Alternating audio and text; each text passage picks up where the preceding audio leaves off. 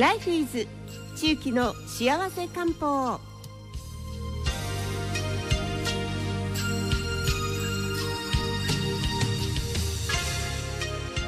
地域の幸せ漢方この時間は地域道薬局赤座千幸先生です。よろしくお願いいたします。よろしくお願いします。今年もどうぞよろしくお願いいたします、はい、お願いします。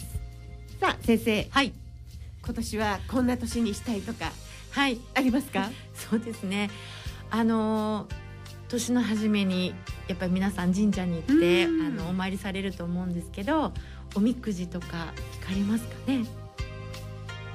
私は大好きなんでよく引くんですけど、あの1年に1回とか毎月1回引くとかってあるじゃないですか、ん。で最近ちょっとおみくじ、まあ、大吉が出るまで引き続けるのは私なんですけど、それは貪欲ですそうねですね。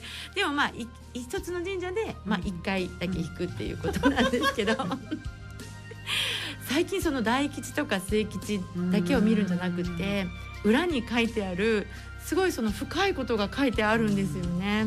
でそれを見ながらなんか心にしみるなっていう今日このこの頃で、まあ起きることすべてはね神様の心でいいことだ悪いことだって決めるのは自分の心なので、まあ、心穏やかに過ごしなさいみたいなことが書いてあったり、あとはこうやって口から発信発する言葉は、まあ、毒があったらいけませんよみたいな、いやー私いつも毒をつけて吐いとるなとかいろいろ思いながら、あのまあ、出す言葉に気をつけたり、うん。起こる事象に対して、まあ、自分が悪いのかなとか思ったら悲しくなっちゃうので、まあ、起こった意味を考えながらうん。かつ自分を責めずにいきたいなと思っております。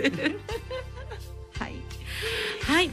であとはあの今年はですね、まあ、年の初めなのでいろんなまあそういったあの情報が来るんですけれども2022年っていうのはあの木運大化の年って言われて、漢字で言うと「木」っていう字に運勢の「運」大化大きいにあの通貨の「化」っていう字を書くんですけど、1年間2022年2月4日から2023年2月3日までの間のことを、あの言って去年は水運普及ということで、ね、あの水に関係することが多いよって言われましたけどうん今年は木運大化で木木っていう字を表す年なんですって。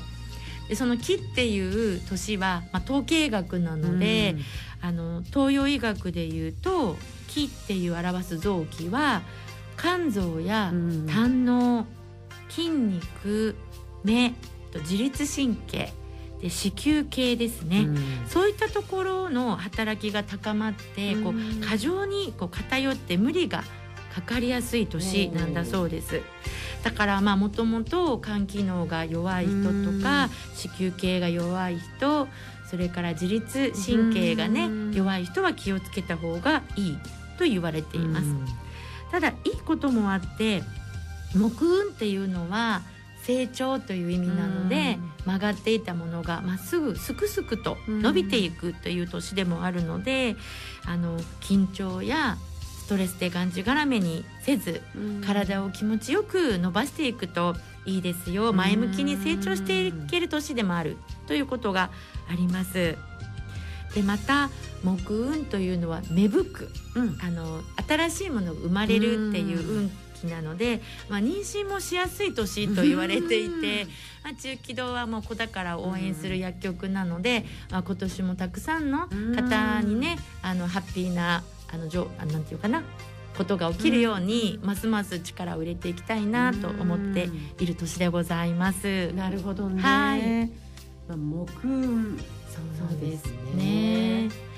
特にあの肝機能とかね、あの起きる悪くなるとやっぱりだるくなったりとうん。かしんどくなったりするんですね。そこにストレスがかかったりすると良くないのであのぜひ自分のまあ血液検査の結果でもいいですし少し変化があるようだったらあうん。のぜひ相談に来ていただきたいなと思います。はい。いました。さあ。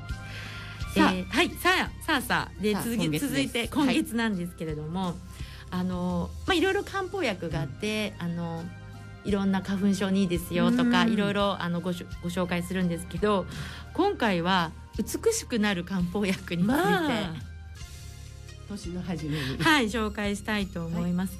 なんかよく言われてるのは美容薬膳という風なあうん。の種類になるんですけどまあ美しくなるためにどういったものを食べたらいいのかとかどういう風に体を整えたらいいのかっていうことについても勉強していけるという分かりました。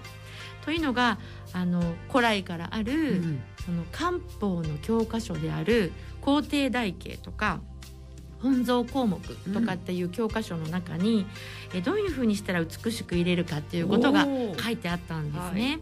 い、つまでも若くうん。美しくあり健康でありたい。これはまあ万人の願いでもあるんですけれどもそれを本当に昔の教科書にも書いてあるので驚かされます。うん昔といってもそこら辺の昔じゃないですもんね。で何千年という昔になります。でその教科書の中には美容薬物というものが270種類もそんなにある書かれていて、まあ、全部はできないですけど、うん。現代の私たちの中でどう生かしていけばいいかなっていうお話もできたらと思います。はい。でどんな人がうん。美しいと書いてあるかその教科書にっていうと、やっぱりあの肌が白くってうん。あの髪の毛が黒くてあの色が黒くなくてニキビとかイボがなくて、であの主査って言ってね顔がまあ赤くなってしまう、うん。あそういう赤みもなくシワもなく肌が綺麗であるということが美しいというふうに言われているんですけど、一つ一つポイントがあったので今日そのポイントについはい。てお話ししたいと思います。中医学っていうのがまあ漢方なんですけど、うん。中医学的美しさの条件、まあ、これモデルの美しさとかいろいろあると思うんですけれども、中医学的美しさなんですね。まず 1, 一つ目。瞳の白い部分が真っ白で濁りがない。一番最初そこなんですね。どうでしょうか。うん。あの教科書の中にもあのオイルと玉は黄色くなるという言葉が書いてあっていや本当にあのお正月に妹に会った時に、お姉ちゃん目の黄色いところが 目の白いところがちょっと昔より黄色くなったねとか言われて。あらまなんかあそうかな。あとは黒い目のあの縁あが、うん。あの明確じゃないというか。ぼやけてぼやぼやけてきてるそうだなと思って。はっきりしてないってことですよね。そうなんですよ。だんだん老眼になって、うん。自分の顔自体ははっきり見えてこないうん。くなっちゃうとますます見えてなかったんですけどそういえば子供さんってもう黒目がくっきりだしうん。白いところ綺麗ですよね。でやっぱり年齢重ねていくと白目のところに、まあ、血管が出てたりとかうん。黄色くなったりとうんうんうん。かあるいは黒目と白目の間がここなんていうのかなぼやけてるうん。状態になってますよね。いやこういうのが。ああいやいや今うん、昨日あの大河ドラマ見ててええ。小池栄子さんがアップになるシーンがあって目をパッと見開いた時にものすっごい白と黒のコントラストで 大きいな目がって思ったんですけど綺麗な色でした。あそうですよね。あれでもモデルさんとかは血管収縮剤とか入れて写す前は目をこう白目をきれいにするとなんかかあの目薬ですよねいわゆる。それです。うん。すっごい綺麗でしたよ。すごい綺麗でしたか。ら、うん。まあ、あれが美しい条件みたいなんですね。まあ、あとは目だ眼球だけじゃなくて、うん。目の下のまあたるみ、うん。それからまぶたがまあ降りてくるとか、うん。そういったのもまあ美しいとは言えないと書いてあっで。もちょったのでと待ってください。あの老化現象としてあの目がだんだんこうまあままぶたが降りてくるっていうのは、仕方ないですよね。うん。私もそう思うんですよ。でもなんとかならないかと思ってその美容薬物がまあ書いてあるので。えっていうかそのじゃあそのまぶたの筋肉の衰えも美容薬物で改善できるかもっていうお話ですか？ええちょっと話の途中ですけどあのええ顔を上げる食べ物ってえー何だと思いますか？顔を上げる？コラーゲンとかそういうんじゃなくて？私も手を挙げてそうって言ったんキですけど白クラゲ、ねさつまいもだったんです。ちょっと今日バカ売れですよそうですよ。私もええとかって思ったんですけど。さつまいも？はい。さつまいもは体全身も引き上げるし顔も上げるし今まあ安くて美味しいし。糖質が多いような気がするんですす今第何時5時さつまいもブームって言われてますけど 焼き芋ブームですよ。焼き芋ブームかな。でも本当にさつまいもっていうのは、うん。あのとても体によくて。ただまあ皮までね食べた方がいいですよって言われているので、あ焼き芋屋さんのはね皮はちょっと焦げちゃってるので。てしてますよね。そうですよね、うんまあ一緒に食べる人もいるとは思いますけど。家でだから電子レンジとか蒸し器でふかせばいいってことですよね。皮まで柔らかくなるから。そういうことです。でできたらまあ電子レンジよりもあのストーブの上でって言われたけど今ストーブないですよって言あっってても電気ストーブですよ。そうなんですよ。うん。だからまあ蒸し器がまあ一番はいいけど、まあ電子レンジでもいいので食べてみてください。ちょっともうもうこっから話がもう さつまいもの気分になってきます。そうです。あとは気気を補うあの食べ物をまた後で紹介しますけど気力がないとやっぱまぶた下がるんですよね。で よくこう目力があるみたいなこうクリッとしたねあの目を出すにはやっぱ気力が必要なので後で気力が出る食事についてはご紹介。時間内に終わりますかね そうですね。いけません。はい。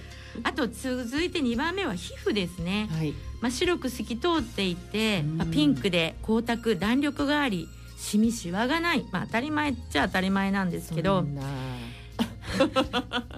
ね。あのまあ紫外線とか光あの、うんを浴びるっていうことがすごくシミとかシワになりますけれども、まああの UVA、UVB から始まってうん美容業界の方とかもいろいろ教えてくれますけどね酸化をしないようにするという食べ物がいいそうです。続いて3番目髪です。やっぱり女性にとって髪の毛がやっぱり少ないとか、切れ毛になってしまう、うん。あるいは白髪が多くなってしまうというのは、老化の兆しであったり体力が落ちてしまって、うん。特に腎臓の弱りであるとも言われているので、そういったことをねちょっと予防できたらと思います。まあ私もここで私も髪の毛が多い方ではないので、すぐ食いついて質問したんですけど どう食いつきました「え何食べたらいいんですか?」うん。みたいにすぐ言ったんですけどまあよく一般的に言われるのは、まあ、わかめとかって言われますけど、うん。まあ、わかめもいいんですけどわかめにはそういう効能効果はあんまりなくて、うん。カシューナッツ出た。ナッツ類ですよ今また流行りの。やっぱそうですよね、うん。そのカシューっていう。この間売り切れてましたよカシューナッツのところだけ。あアーモンドとかくるみあるのにピーナッツとか、カシューナッツ全然ないないんですか。あのカシューっていうのがね、うん。なんでいいんですかってまたね、勉強すると、うんカシューの形って腎臓の形してません、えーそんな風に見たことはないですけど、そうなんです。ってで腎臓にうん、元元気があると髪の毛できるっていうので、カシューはとってもいい食べ物なのでぜひ取り入れてみてください。はい、はい。あと続いて4番目。耳にうん。光沢があって見たことないですかね？ちょっと皆さんあのお互いに見合ってみましょう今日か。磨かなきゃ。はい、特に自輪って言ってここの耳のこうです郭の部分ねですね。はい、はい、自輪は肉厚で潤沢が良いと。そして斑点もなくシワもなくうん。ふっくらして時々ねあの耳にそばかすじゃないですけど、うん。ああいうのできてらっしゃる方、うん。やっぱりいらっしゃいますね。であのつまんでみて、痛くない方がいいんですって。こう皆さんどうでしょうか？あのちょっとじご自分の耳を柔らかくこうね下から上とかマッサージしてみてうん。痛いなとか硬いなっていう人は、うん。天野さん上手にマッサージされてますね。それからこう耳たぶが縮んでいたらうん。伸ばすビヨン。ビヨーンって、はい。そういいですね。こういうのいいですね。でシワが多いのは体の状態が悪い証拠になったり、うん。耳が薄かったら、うん。やっぱりこう枯渇しているというか体力もまたない、うん。栄養がないですね。でまあこう普段から指の腹で優しく曲げたりうん。折ったりマッサージをして耳が美しいっていうのもやっぱり健康な状態なのでぜひやってみましょう。はいそして最後に手のひらが柔らかく温かいっていうのが大事です。まああのここでそのいろんな疑問が出たんですけどあ目の前の方でいかにもこう色が白くて唇も薄くてうん。すごい冷えていらっしゃるのに手のひらだけは熱い熱い足の裏も熱い熱いっていう人がいて明らかにその体の冷えと手のほてりって言ってこうアンバランスですよね。これあまり良くないんですよね、だからこれを全体的にこう循環して回る巡らせないといけない。そうです、だから体全体もぬくいし手もほんのり温かいっていうことが、まあ、美しさという保つためには大切です。だから手が冷えるとか逆に手がほてっちゃうっていう人は体の中のいつも雪血水の中のバランスが崩れているというふうに言われています。いやさすが中医学ですねなんかもう、ね目の付けどころがえちょっと違いますよね。だ八頭身だとかうん十頭身だとかそういうバランスもうん大切かもしれませんけど。何あの太りすぎちゃダメとか細すぎてもダメとかそんなことがあるのかなと思ったらはい、目とかそうですね。耳髪、はい、そして手のひらそうですね。見た目のどこを見た方がいいのかとかっていうのがまあ現れていると思います。で今日はちょっと時間もないので、はいその気血水の中で気をこう持ち上げる補気剤と言います。うん補う気の作用なる食べ物ですね。だから気があると目もパッチリしますので。で食べたらいいものが、まあ、お米がまず挙げられます。え気力のそう木の木って、うん。本当はな中が米って書くんですよね。今略してあの麺になってますけど、本当はそこ本来米なんですね。だから米っていうのはよくってあの黒米とかうん。赤米とか玄米、うん。緑米もち米いっぱいあります。うん。で玄米はやっぱり胃腸の弱い人はうんやっぱりあんまり食べない方がいいかなというふうに言われたので、まあ、気をつけて、うんあのください。で今回を推奨してもらったのが、まあ、黒米ってありますよね。あビタミンミネラルがまあ豊富でね昔から需要競争があって、え黒いのはアントシアニンなんですようね。んで、まあ、抗酸化力もあって美肌効果活性酸素排出で眼性疲労。視力回復、だってね、うん、アントシアニンですから。そうなんですよ。ねでも黒いご飯うん。嫌だなっていう人はダメですけど、まあ本当に1合にスプーン1杯とか入れたらいいですよって言われました。毎日がなんかイカスミっぽい感じにそうなんですよ。色が白いご飯じゃないと食べないってねいう家族の人もいらっしゃるからうん。ちょっと難しいかもしれませんね。で赤米っていうのもあるじゃないですか、うん。あれもポリフェノールでうん。タンニンなんですけど、うん。抗酸化力がすごくあるので、うん。アンチエイジングにはいい。でもなかなかね赤米ってない、まあ、道の駅とかで今度探してみようと思うんですけど、うはい。であとはあのメラニン色素の沈着をうん。防いだり脂肪燃焼効果や腸内環境を整える力も赤米にはあるので、ぜひ見つけたいとうん。思っております。あとはさっきもお話ししたように、気を引き上げるのはさつまいもなので、うん今さつまいもね美味しいですよね、ぜひ食べてください。からあときのこ類きのこ類もとっても気力を上げてくれるのであと免疫力を上げるにもきのこ類っていいので今オミクロンとかうん。いろいろあるのでぜひ今きのこ汁とかを何でもきのこちょっと入れてみてうん。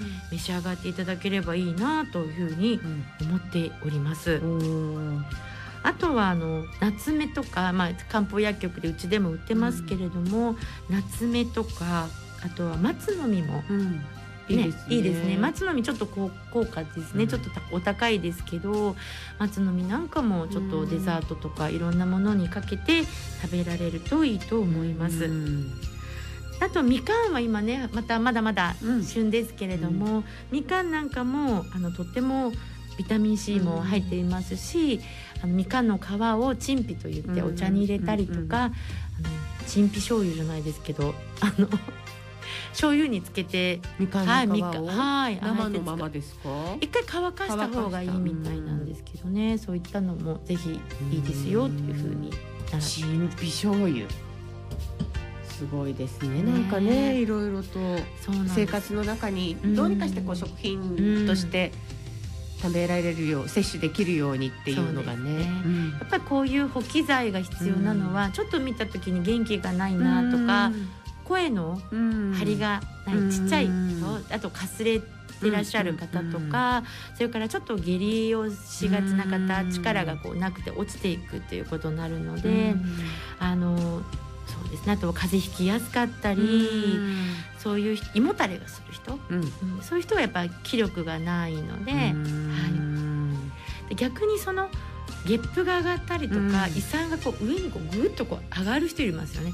もともと胃ってこう下に下げる力がないといけないんですけど、あの下げる力があるのは大根おろしだそうです、だからゲップがすごい上がったり胃酸過多の人多いですよね、うんですぐにその胃酸ブロックするお薬が出る、出ますけど、うん。それも必要なんですけどね、日頃から今大根もとても安くて美味しい季節なので、あのちょっと生ですってあの大根を食事の時に召し上がると、うん。さ後で、うん食事の後に胃酸が上がってくるっていうことがかなり減ってくるので、そういったのも取り入れてみて、はい元気で過ごしていただきたいと思います。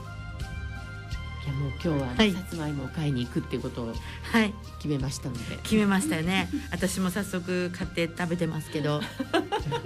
一日一本ぐらい？そう取りすいやいやそれでいいと思います。あの手のひらぐらいでいいと思います。手のひらぐらい今なんかちっちゃいのが五六本でねね300円ぐらいで売ってるので本当は甘くて美味しいですよね。うんぜひやってみてください。はいわかりました、はいいやでもこうやってあの美しさ、まあ、健康であるっていうことを、やっぱりこう心がけていきたいですね。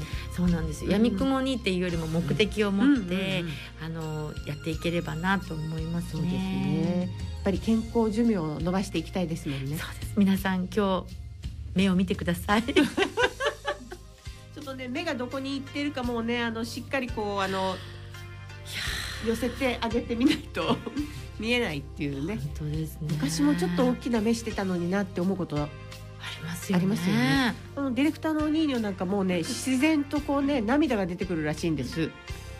そうですね。それはあのドライアイですよやっね。ぱりそうですよね。で、ええ涙が出るだけならいいんですけど泣きすぎてここ切れてくるからあ痛いですよあれ、うん、大丈夫ですか？まだそこまで行ってないそうです。うんそうなるともうちょっとね、えー本気で考えんといけない。そうですよはい、あの目の炎症があったらね、うん。キクカ茶とかお漢方の薬膳茶でもね、目にいいものはたくさんありますのであの本当目が乾くとドライアイに包むと目が痛いですよね、うん。自然に乾燥するだけで目の表面が傷ついてて、本当に大変ですねえ気をつけていきたいですね。はいはい、ということで、えーぜひ美容に役立つ今はい日情報いただきましたので、はいぜひ皆さんお試しになってみていただきたいと思います。また何かね、あのはい質問とか相談とかおありの方は中期道薬局までご連絡いただければと思います。はいライフイズ中期の幸せ漢方は中期道薬局赤座千幸先生でした。ありがとうございました。ありがとうございました